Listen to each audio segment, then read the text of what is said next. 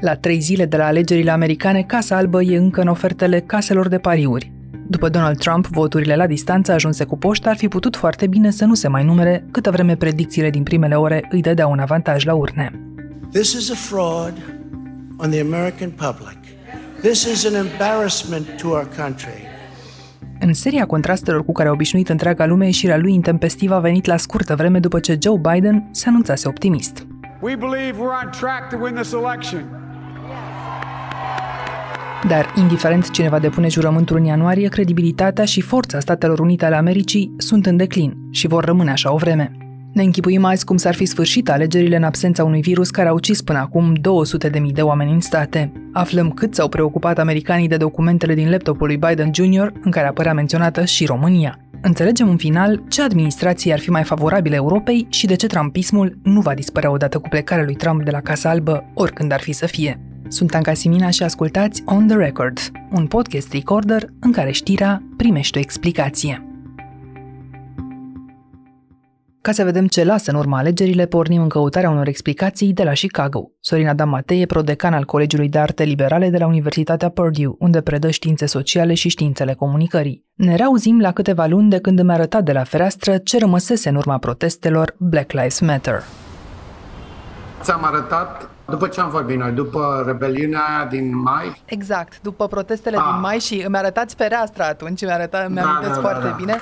Vedeam o felie de America pustie cu niște oameni ținuți în casă de armată după acele proteste. Și acum văd din nou fereastra. Același lucru. A doua uh, zi după alegeri. Da, da. Traficul de obicei în zona asta e foarte intens. Da? Trebuie să fie trei mașini. Trebuie să fie multe, multe, multe, multe mașini și multe mașini de poliție.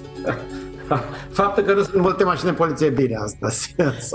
da, atunci era frica și autoritatea care dăduse deja niște semnale ferme. Acum despre ce e vorba? De ce dimineața asta e așa tristă la Chicago? E mai degrabă o dimineață confuză. Vor mai trece poate câteva zile până vom afla cine va fi viitorul președinte. The first polls in the country closed 24 hours ago, but millions of ballots are still being counted. This race not over quite that yet. That is not a done deal. That is certainly not locked in, as Chuck explained, based on the numbers that we're seeing. Lucrul ăsta accentuează încă o dată, dacă mai era nevoie să spunem, faptul că țara este foarte divizată. Nu știm cine va fi ales pentru că avem uh, o populație împărțită aproape matematic în două grupuri de 50%. Problema nu e că cineva ar încerca să tragă pe cineva pe sfoară, problema este că jumătate din populație vrea hăi și jumătate din populație vrea cea. Și e foarte greu să de- decidem cine a câștigat. Așa, de la distanță se arată patru ani cu Joe Biden. Se poate să iasă, nu e deloc exclus. Problema este că există în America, în acest moment, o falie emoțională imensă între susținătorii celor două partide. Nu numai a celor doi candidați, a celor două partide. Mie, ca o persoană care am trăit o epocă de intens conflict emoțional în România în anii 90, între FSN și anti-FSN, recunosc aceeași intensitate emoțională a celor vremuri acum. Anilor 90. Da, exact. Dacă cineva care a fost viu în vremea vrea să-și închipuie cum să discută probleme în, în America acum, trebuie să gândească la piața universității. Da? și la cei care se opuneau pieței universității. Și se pot gândi și la situații cum a fost mineriada, în care cele două tabere ar putea să ajungă să se înfrunte în stradă. Era de așteptat totuși ca furia asta să dea semne de temperare după ce americanul s-a dus la vot și s-a răcorit. Nu, nu, nu cred că se va întâmpla lucrul ăsta. Mă aștept în momentul în care se va anunța rezultatul final, măcar câteva răbufniri locale de emoție stradală.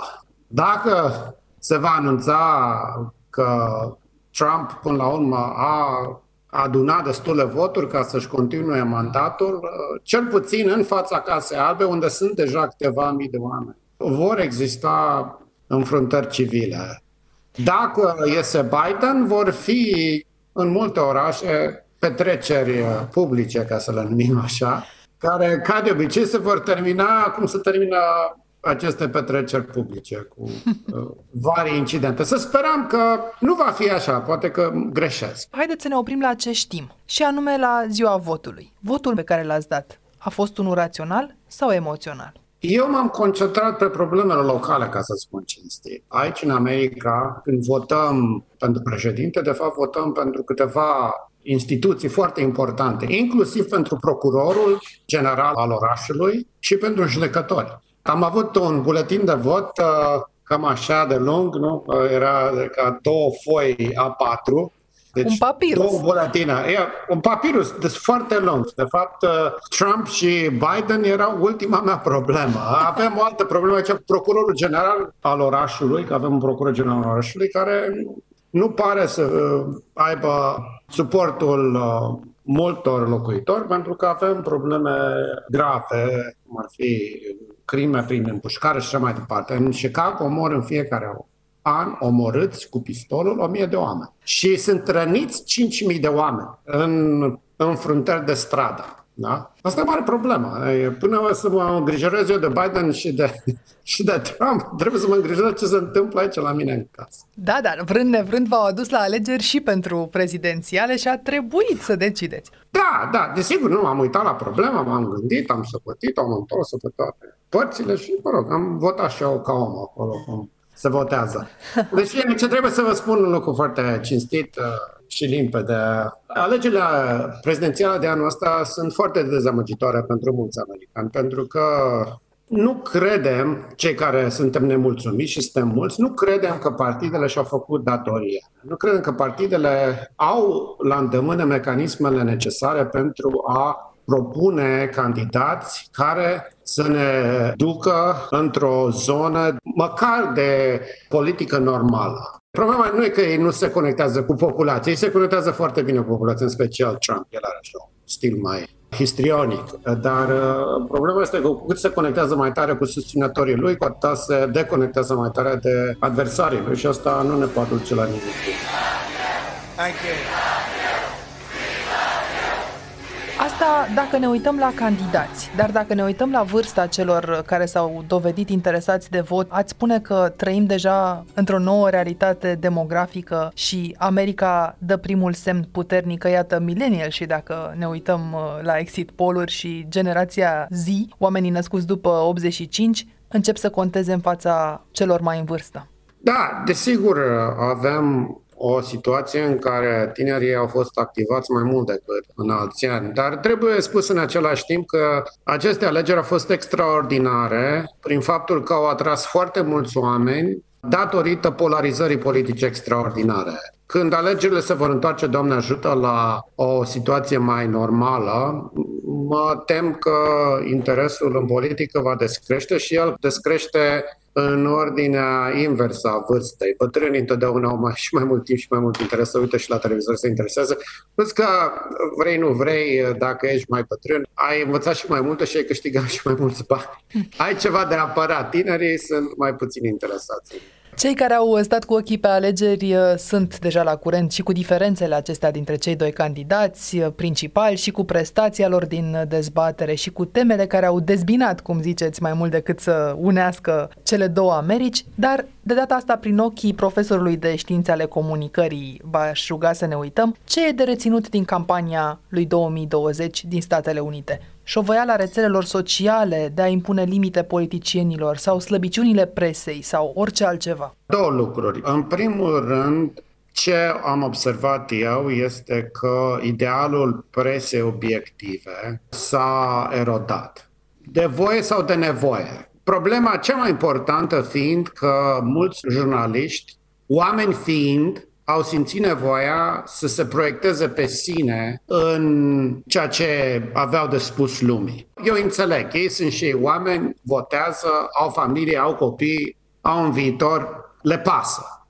Asta a fost o foarte mare problemă anul ăsta. Foarte mulți jurnaliști au decis ce să spună și ce să nu spună, în primul rând ca alegători, mai degrabă ca experți ai comunicării. Pe de altă parte, mediile sociale au devenit un spațiu foarte important de comunicare publică, într-un fel asemănător cu spațiul de comunicare publică după invenția tiparului. Nu știu dacă știi, dar când s-a inventat tiparul, el a fost folosit numai pentru tipărire de cărți, cum ne-am putea închipui. Tiparul a fost o modalitate de a aduce politica religioasă și de altfel la nivelul omului de rând. Nu numai asta, dar tiparul a inventat pentru prima dată și fake news. Și noi România ar trebui să înțelegem foarte bine, pentru că povestea lui Dracula, de pildă, a fost una dintre primele povești de groază de tip fake news care a circulat în forma asta de fluturaș. Da? Mm. De ce? Pentru că făcea bani. Cu cât era povestea mai descreerată și mai nebunească, cu atât mai mulți bani se fac. Asta se întâmplă și acum cu social media. Și care e Dracula anului 2020 din social media?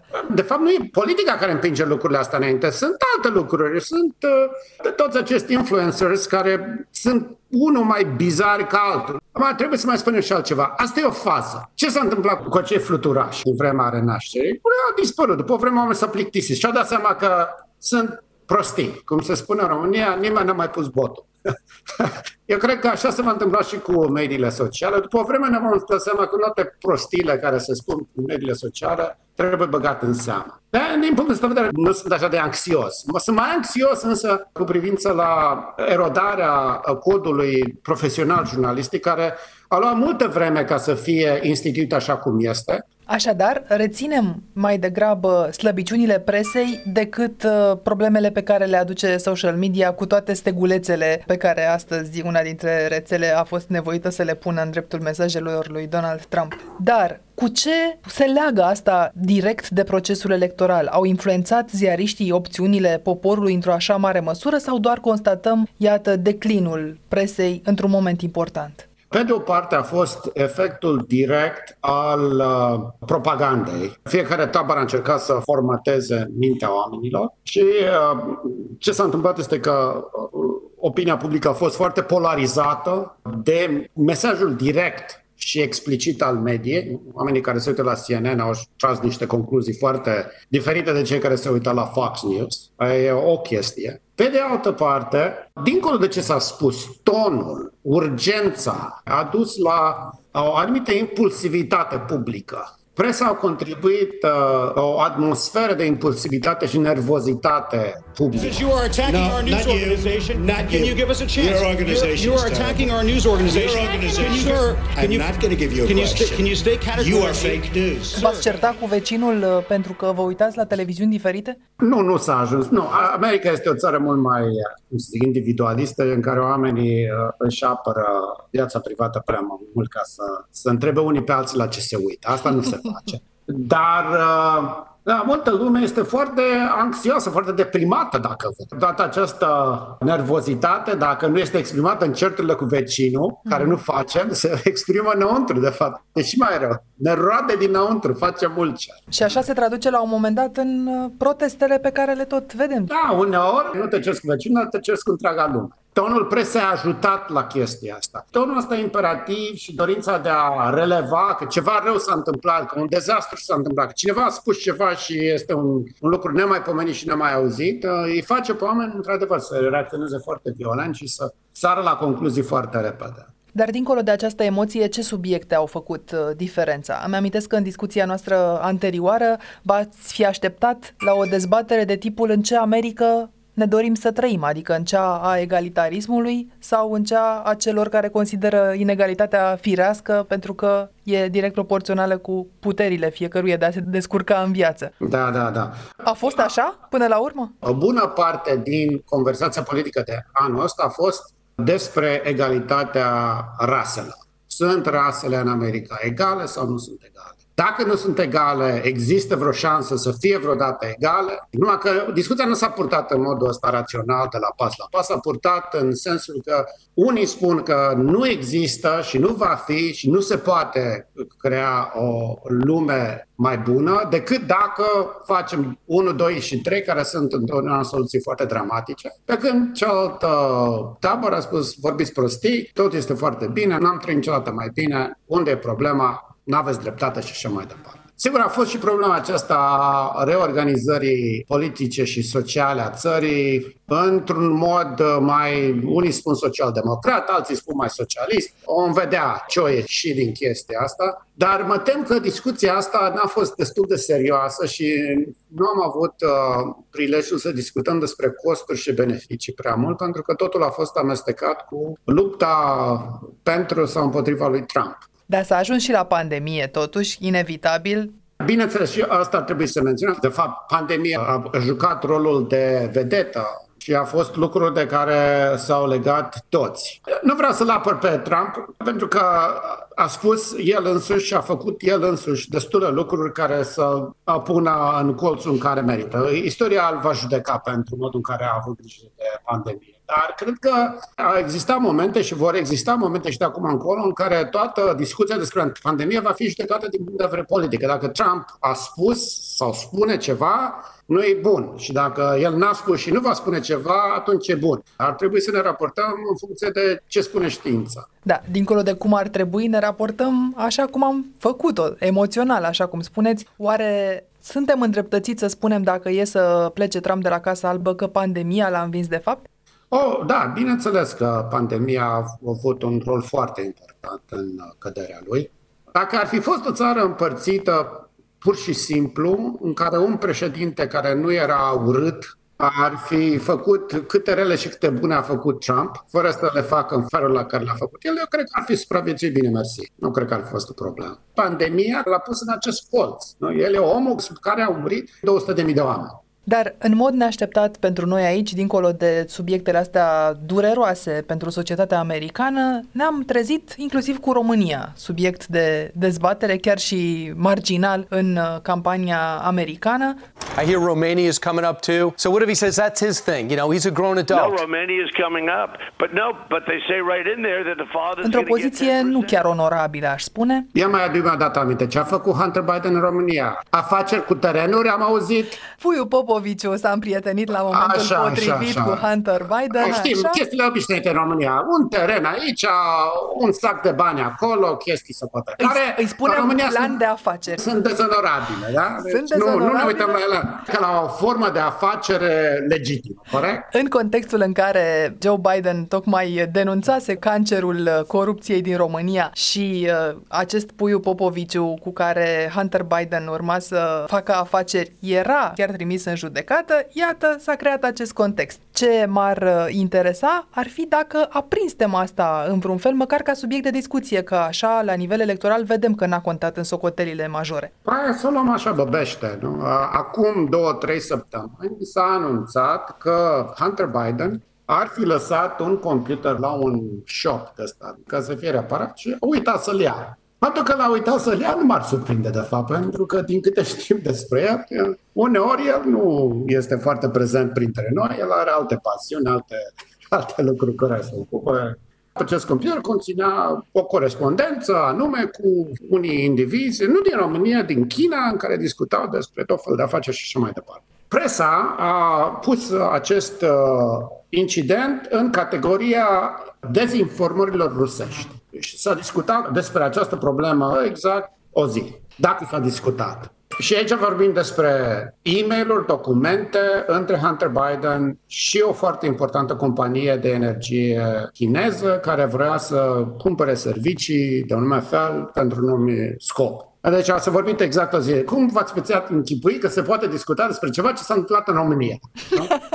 Nu? ni s-a părut suspect așa să găsim România în New York Times în mijlocul campaniei electorale. Pentru, da, pentru, în sfârșit, pentru un moment România nu mai este centrul univers. Putem asta, să ne închipuim și asta.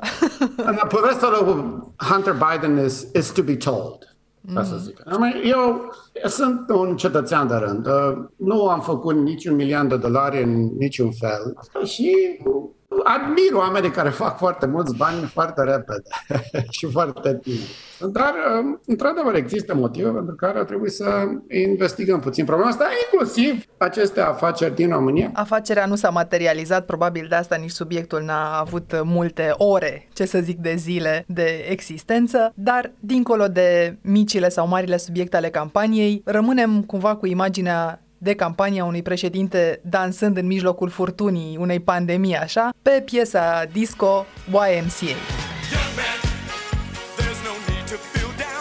Găsiți vreo simbolistică, vedeți că evit să spun logică, dat uh, fiind că versurile acestui imn popular în Statele Unite contrazic tocmai ideile lui Trump?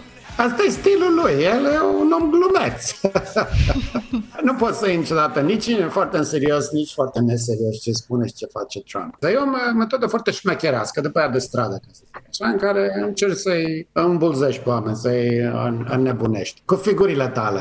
Îmi pare rău că folosesc un asemenea limbaj, dar asta este stilul omului, așa, așa operează el. Dar dincolo de chestia asta, aș vrea să spun un alt lucru. Că va fi el, că va fi Biden. Noi aici în America avem multe probleme de rezolvat. Pandemia asta trebuie rezolvată. Trebuie să, să terminăm. Eu, ca alegător de rând, aș vrea să văd o atitudine din partea ambelor tabere de concentrare pe rezolvarea problemei. Aș vrea ca să există concentrare serioasă și realistă și curajoasă. Pe de o parte am auzit, în special în tabla lui Biden, că vor rezolva problema cu carantină, cu una, cu alta și așa mai departe. Astea sunt lucruri foarte bune, foarte importante, extrem de valoroase, dar nu putem să trăim cu boala asta cum am trăit cu TPC-ul timp de secole sau cu sifilis timp de secole, încercând numai să ne ferim de ea. Asta nu e o soluție pentru secolul 21. Trebuie să fim mult mai aventuroși decât atât. Trebuie să muncim de 3, 4, 5, 10 ori mai mult la vaccinuri și la medicamente. Aici trebuie să fim foarte agresivi și foarte curajoși și cu banii și cu cercetările. Din punctul ăsta de vedere, eu cred că Trump a făcut în felul lui un lucru cât de cât bun, pentru că nu, a investit câteva miliarde de dolari în vaccinuri. Asta e un lucru foarte bun și aș vrea ca, dacă Biden câștigă, nu cumva să se atingă de chestia asta, să o lasă în urmă, să spună, dacă a făcut-o Trump, nu, nu mă bag, nu asta, trebuie să o luăm de la început. Asta ar fi un dezastru fără de marge. Și vom să vedem o atitudine din partea oamenilor care ne vor conduce în viitor, mult mai curajoasă, mult mai întreprinzătoare, așa cum ea a fost America din totdeauna. Doi, oricine ar fi la anul, aș vrea să-și adune puțin mințile și să încerce să rezolve problema asta a egalității rasiale. Trebuie să fim însă atenți, nu? trebuie să fim atenți în sensul că mare idee care a ieșit acum, că dacă avem mai puțină poliție, avem mai multă securitate și mai multă egalitate rasială. Eu nu cred că problema începe cu efectele, problema începe cu cauzele. Noi trebuie să ne uităm la ce creează violența de ambele părți în cartierele unde apare ea și cum putem să-i ajutăm pe oameni să trăiască în siguranță și să nu aibă nevoie să chime poliția la fiecare 20 de minute ca să rezolve problema. Am avem și problema asta a violenței politice. Acest val de violență ar putea exista oricum, indiferent cine câștigă, odată ce rezultatele s-ar anunța? Se simte tensiunea asta în continuare atât de mare de ambele părți? Într-adevăr, oricine ar veni la Casa Albă ar trebui să fie foarte conștient de faptul că orice zic poate să ducă la reacții neavenite. Din punctul ăsta de vedere, probabil că o schimbare de echipă la Casa Albă va, probabil, să sperăm, va ajuta, pentru că Trump n-a fost niciodată omul care să dea și celălalt obraz. El a fost cel care a încercat mai tare să pună las pe foc avem nevoie de oameni în politică mult mai rațional, dar, pe de altă parte, care trebuie să știe cum să spună nu violenței de stradă, care probabil că nu se va termina mâine. Oamenii care demonstrează în multe orașe, de fapt, ei nu sunt susținătorii lui Biden, din potrivă, ei cred că Biden și echipa lui nu fac sau nu, nu au făcut sau nu vor face destul. Și mă pot aștepta, ne putem aștepta la nemulțumiri din partea lor în continuare. Și acolo trebuie să găsim o metodă pentru a, a calma spiritele, de a duce discuția politică în America înapoi, acolo unde trebuie să fie, în fața cabinei de vot, în uh, campaniile politice, în campaniile sociale și civice și așa mai departe. Pentru asta însă ar trebui ca acest episod al alegerilor să se tranșeze tot în cabina de vot și corect, sau oricum corect. în proximitatea cabinei de vot. Problema importantă este ca nici Trump și nici Biden să nu încerce acum să spună că alegerile au fost furate. Asta e o mare greșeală, o foarte mare greșeală. Alegerile aici în America sunt cât se poate omenește cinstite. Și sunt cinstite pentru că, vezi tu, nu sunt organizate de același organism. Nu există o organizație electorală centrală care se ocupe de toate cabinele de vot din țară. Fiecare secție de votare este administrată local. Avem 2000 de județe în America, cum ar veni. Deci e foarte greu să controlezi 2000 de județe. Discuția asta despre furtul de vot și ar trebui să se termine. Asta e o mare problemă care ne duce numai la dezastru. Până să se termine cu aceste alegeri contestate și paracontestate și cu gardurile pe care le văd la Casa Albă de câteva ore, garduri înalte de oțel care nu pot uh, fi dărâmate cu ușurință, mai seamănă America de acum cu țara în care ți ai migrat? E o altă țară, într-adevăr, lucrurile sunt foarte diferite. E o țară sfârșiată de îndoieli, de patimi, de neliniște, de dorințe care sunt luate drept realitate. Așadar, rămâne valabil mesajul chill out de care mi-ați zis data trecută când am vorbit, mesajul pe care vi l-ați afișat pe un tricou și cu care ați ieșit pe stradă. Multe nu se schimbă atât de repede, nu? Nu, no, nu se schimbă. Dar să sperăm că lucrurile se vor liniști, că cine va fi ales, va fi ales, că vor lua hotărâri înțelepte, că ne vom reapropia unii de alții și că vom ieși la liman. Oh, say does that star-spangled banner De la Chicago ne mutăm la Bloomington, profesor de științe politice la Universitatea din Indiana și doctor în filozofie politică al Universității Princeton, Aurelian Crăiuțu descrie moștenirea lui Donald Trump și explică de ce România ar trebui să și-l dorească mai degrabă pe Joe Biden la Casa Albă.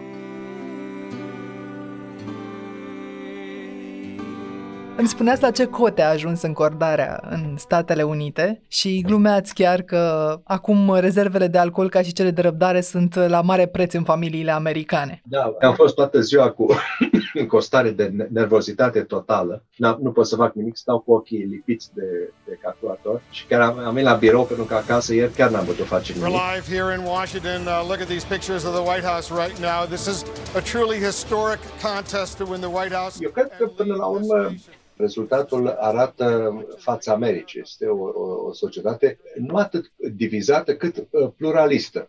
Din punctul meu de vedere, nu sunt surprize. Rezultatele nu vor fi făcute publice decât uh, după ce vor fi certificate de oficialii fiecărui stat. Și acest lucru mai poate dura pentru că, din câte am văzut în ultimele minute, campania președintelui Trump va cere o renumărare a voturilor în Wisconsin și mai mult ca sigur și în Michigan, unde marja va fi totuși sub un 1% sau poate 1%.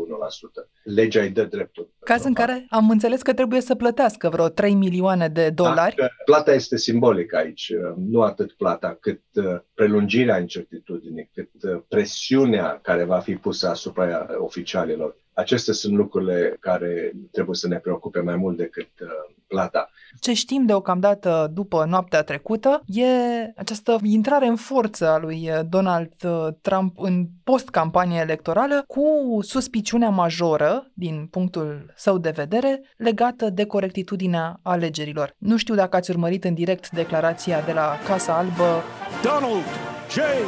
Trump cu președintele spunând nu vrem să se găsească voturi la 4 dimineață și să se adauge la numărătoare. So we'll be going to the U.S. Supreme Court. We want all voting to stop. We don't want them to find any ballots at four o'clock in the morning and add them to the list. Okay. A fost uh, o declarație penibilă din toate punctele de vedere. Unul, pentru că numărătoarea va continua următoarele zile, chiar conform legilor statului, cum ar fi în Pennsylvania, unde numărătoarea poate continua până la trei zile.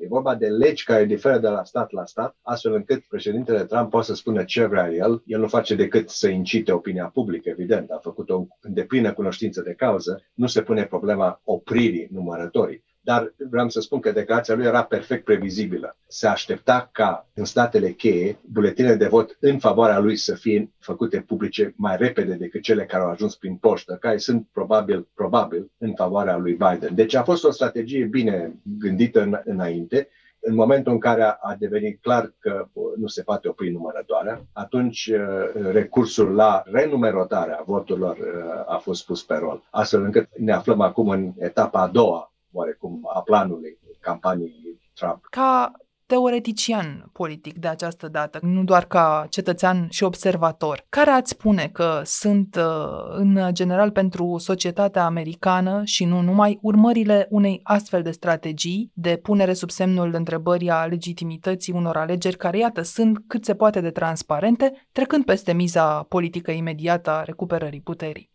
Actul de a vota este un act fundamental al oricărui regim democratic și oricine aruncă o undă de îndoială, fără fapte, asupra legitimității alegerilor, comite un atentat la adresa normelor și instituțiilor democratice. Nu știu să fie existat, cel puțin în timpul vieții mele, un președinte american care să fi pus sub semnul îndoielii legitimitatea alegerilor. Or, Trump a făcut acest lucru în mod repetat în cadrul recentei campanii electorale și a făcut-o mai mult glumind acum patru ani, spunând că va accepta rezultatele dacă va câștiga. Or, uh, cu aceste lucruri nu te poți juca. Erodarea acestor norme reprezintă un pericol pentru democrație. Și este mai mult ca sigur că au existat încercări de invalidare a unor voturi sau de restrângere a accesului pentru unii. Un exemplu clar a fost în statul Texas, unde guvernatorul republican al statului Texas a micșorat numărul acelor stații unde puteai să-ți depui buletinul de vot anticipat. Acest lucru nu este normal.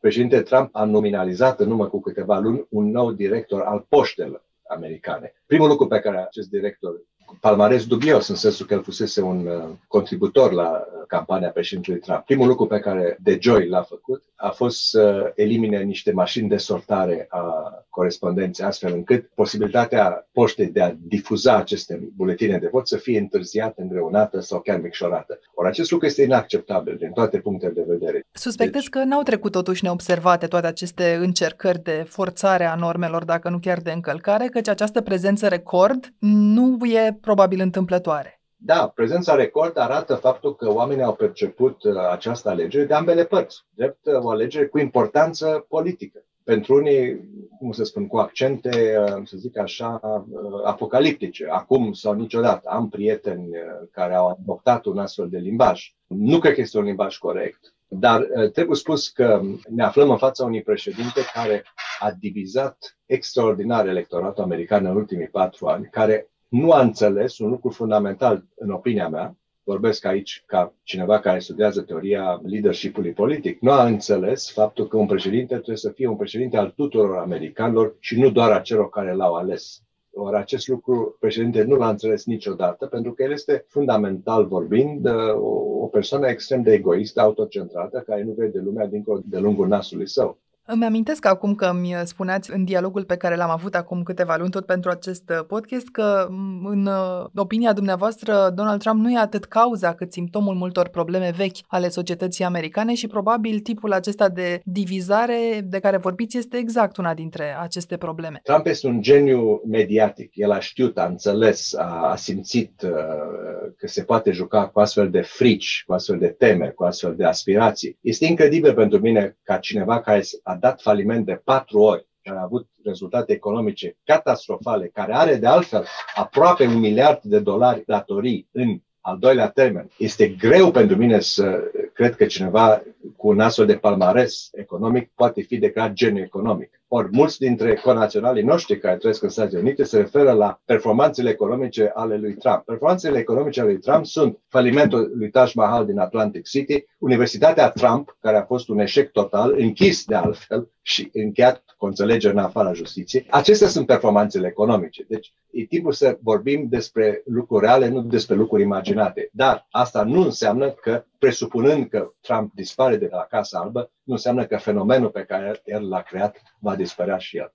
Se poate în același timp să vă reîntâlniți cu situația unui nou mandat al lui Donald Trump. Totul e posibil. În tipa de față, uh, numerotarea este în curs, pasiunile sunt dezlănțuite, există o anumită incertitudine. Excludeți posibilitatea ca Donald Trump să câștige la Curtea Supremă dacă tot amenință că se va duce acolo? Da, e posibil și acest lucru. El amenință, dar personal nu cred că se va întâmpla din două motive. Unu, nu cred că partidul va lăsa să ajungă acolo. Doi, sunt absolut de acord cu cei care au spus că în cazul în care se ajunge la Curtea Supremă de Justiție, atunci uh, noua judecătoare Amy Coney Barrett, confirmată de președintele Trump și de Senat cu o săptămână înainte alegerilor, nu cred că ea va accepta să emită o judecată în această chestie și uh, se va recuza pe ea însăși pentru că este absolut strigător la cer să te pronunți într-un uh, caz atât de complex și sofisticat precum acesta, în condiții în care uh, e un conflict de interes uh, flagrant. Dar dacă totuși votul electorilor va înclina spre Donald Trump, ne putem închipui cum ar arăta America și lumea liberă în general într-un alt fel de scenariu al unui al doilea mandat? Trebuie să ne gândim și la acest lucru și uh, câteva lucruri se pot înghici încă de pe acum.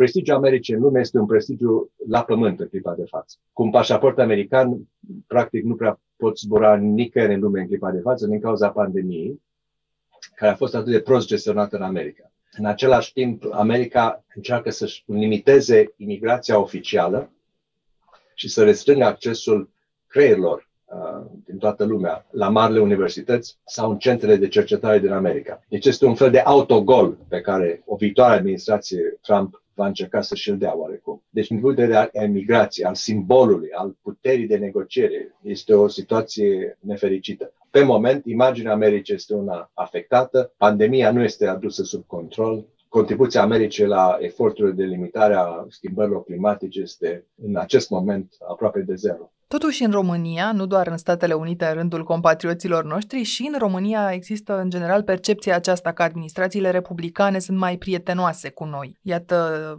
Donald Trump l-a invitat de două ori pe președintele Claus Iohannis, dacă nu mă înșel, la Casa Albă. Imaginea curcubeului ne amintim cu toții și o asociem cu cea a președintelui George Bush. Nu mai spun de momentul summitului din 2008, summitul NATO de la București, care credeți totuși că ar fi răul cel mai mic? Să privim din perspectiva românească să fie Joe Biden răul cel mai mare și Donald Trump răul cel mai mic? Uh, nu, categoric. Imaginea administrației Trump în uh, rândul uh, celor care urmăresc uh, arena internațională în România este una, cum să spun, bazată pe, pe mit, nu e bazată pe fapte reale. Nu cred că o administrație Biden uh, ar avea un efect negativ asupra, din potrivă, ar, ar milita pentru întărirea cooperării în sânul uh, NATO, pentru refacerea legăturilor cu Uniunea Europeană, pe de altă parte, lui Joe Biden îi se reproșează adesea lipsa de curaj, dacă nu chiar de viziune. Opozanții săi au remarcat că ar fi cel mai uh, în vârstă președinte american dacă va fi ales. If I were to run, I think they're going to judge me on my vitality. Can I still run up the steps of Air Force Two? Am I still in good shape? Am I, do I have all my faculties? Am I, am I energetic? Uh, I think it's totally legitimate people to ask those questions și s-a pus de nenumărate ori întrebarea, mai mult sau mai puțin retoric, va fi Biden adevăratul președinte? Da, cred că da. Cred că aici uh, răspunsul e foarte clar. El va fi adevăratul președinte. Ceea ce este interesant este că el a ales o candidat pentru funcția de vicepreședinte pe Kamala Harris, care a fost de altfel cel mai vocal critic al său în prima dezbatere în alegerile primare în sânul Partidului Democrat. I'm going to now direct this at Vice President Biden. Um, I do not believe you are a racist. But I also believe, and it's personal, and I was actually very, it was hurtful to hear you talk about the reputations of two United States senators who built their reputations and career on the segregation of race in this country. Am fost surprins, dar acest lucru este un lucru bun, pentru că arată faptul că Biden a înțeles că are nevoie de o echipă ecumenică, are nevoie nu de cei care îi uh, confirmă propriile lui idei, ci cei care îl contrazic. Legat de vârstă, acum să fim sinceri, nici uh, Donald Trump nu este, uh, cum se spune în engleză, spring chicken, deci nu mai nici el un, un tinerel acolo. Are 74 de ani și condiția lui fizică nu este, cum să spun, cea unui atlet de cursă lungă. A ieșit și ceva bun, domnule profesor, din aceste alegeri caustice de-a dreptul, din lupta asta pentru fiecare vot? Da, faptul că oamenii au votat, că au crezut că voturile lor vor fi evaluate și vor fi uh, luate în calcul în mod corect și faptul că ei au încredere în alegeri. Sunt două posibilități. Fie mergi la urnele de vot și alegi pe conducător, fie dai o lovitură de stat sau uh, provoci la violență pentru a-ți impune voința. Deci, uh, e clar, oamenii au ales în mod corect calea alegerilor. Alegerile nu au fost amânate, puteau fi amânate și aici este, cum să spun, președintele Trump trebuie să se dea un anumit credit. El a încercat apele acum câteva luni, stilul lui caracteristic, spunând că e posibil să trebuiască să amânăm alegerile și în acel moment șeful Senatului, senatorul uh, Mitch McConnell, a ieșit clar la rapă și a spus noi suntem în America, la noi alegerile au loc la data prescrisă, nu se discută. Cazul a fost închis imediat. Deci sunt lucruri bune din acest punct de vedere. Ceea ce rămâne oarecum cu un mare semn de întrebare este în cazul în care vom avea, cum se spune, o guvernare divizată, Casa Albă și Camera în mâinile Partidului Democrat și Senatul în mâinile Partidului Republican, cum se vor putea găsi acele pârghii de cooperare între cele două partide pentru ca să evităm blocajele din timpul administrației Obama atât republicanii cât și democrații trebuie să uh, înceapă de la zero, să-și regândească prioritățile în funcție de uh, noile realități. Dacă nu se va întâmpla, atunci vom rămâne oarecum în uh, apa stătută în care ne aflăm în clipa de față. Dar fie că va pierde, fie că va câștiga dreptul de a rămâne la Casa Albă, Donald Trump rămâne un personaj fascinant pentru o bună parte din uh, americani. Mulți se vor solidariza cu Donald Trump în aceste momente, alții vor fi scandalizați pur și simplu, dar Cert e că prea puțin vor rămâne indiferenți. Numai în ultimele zile număram uh, câțiva parlamentari români, uh, la fel, admirându-i discursul. Orice ar spune Donald Trump, îi se sorb cuvintele. Am văzut și eu câțiva și tot ce pot să spun este că dacă președintele Trump are aturi, retorica limbajului lui nu este unul dintre aceste aturi. rămâne clar faptul că e un fenomen, un fenomen care a crescut în timp, un fenomen extrem de greu de prins în, în formule, însă cred eu că volumul publicat în vara trecută de nepoata lui, Mary Trump, a pus în evidență foarte clar toate aspectele acestei personalități, mai largi decât viața, care a folosit foarte abil uh, toate chichițele legilor, uh, o figură pasionată pentru cei cărora le place să se joace cu focul. Întrebarea însă e, poate să dispară și trumpismul odată cu Trump? Nu, fenomenul creat de Trump va rămâne. Fie că el va rămâne la Casa Albă, fie că, că va pleca. Va diminua însă, pentru că președintele, nemai având tribuna, dacă pierde și pleacă, sunt două chestiuni de pierdut, cred că va pierde de plecat, nu pot să verific. Își va pierde tribuna și aura și va avea pentru prima dată oarecum imaginea de loser, de perdant, pe care el o detestă mai mult decât orice. De aceea, predicția mea este că președintele Trump nu va admite niciodată înfrângere. El va spune, a fost fraudate alegerile, au fost uh, modificate voturile, eu eram câștigător până când. Dar nu va admite niciodată faptul că a fost înfrânt de votul oamenilor.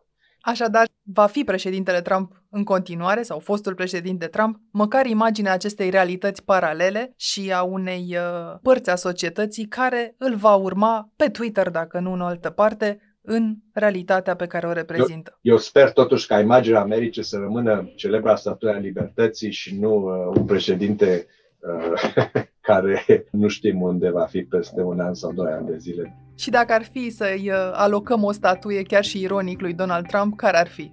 A irealității? Da, aș face un zid așa și aș pune acolo câteva gratii și câteva cuști, poate.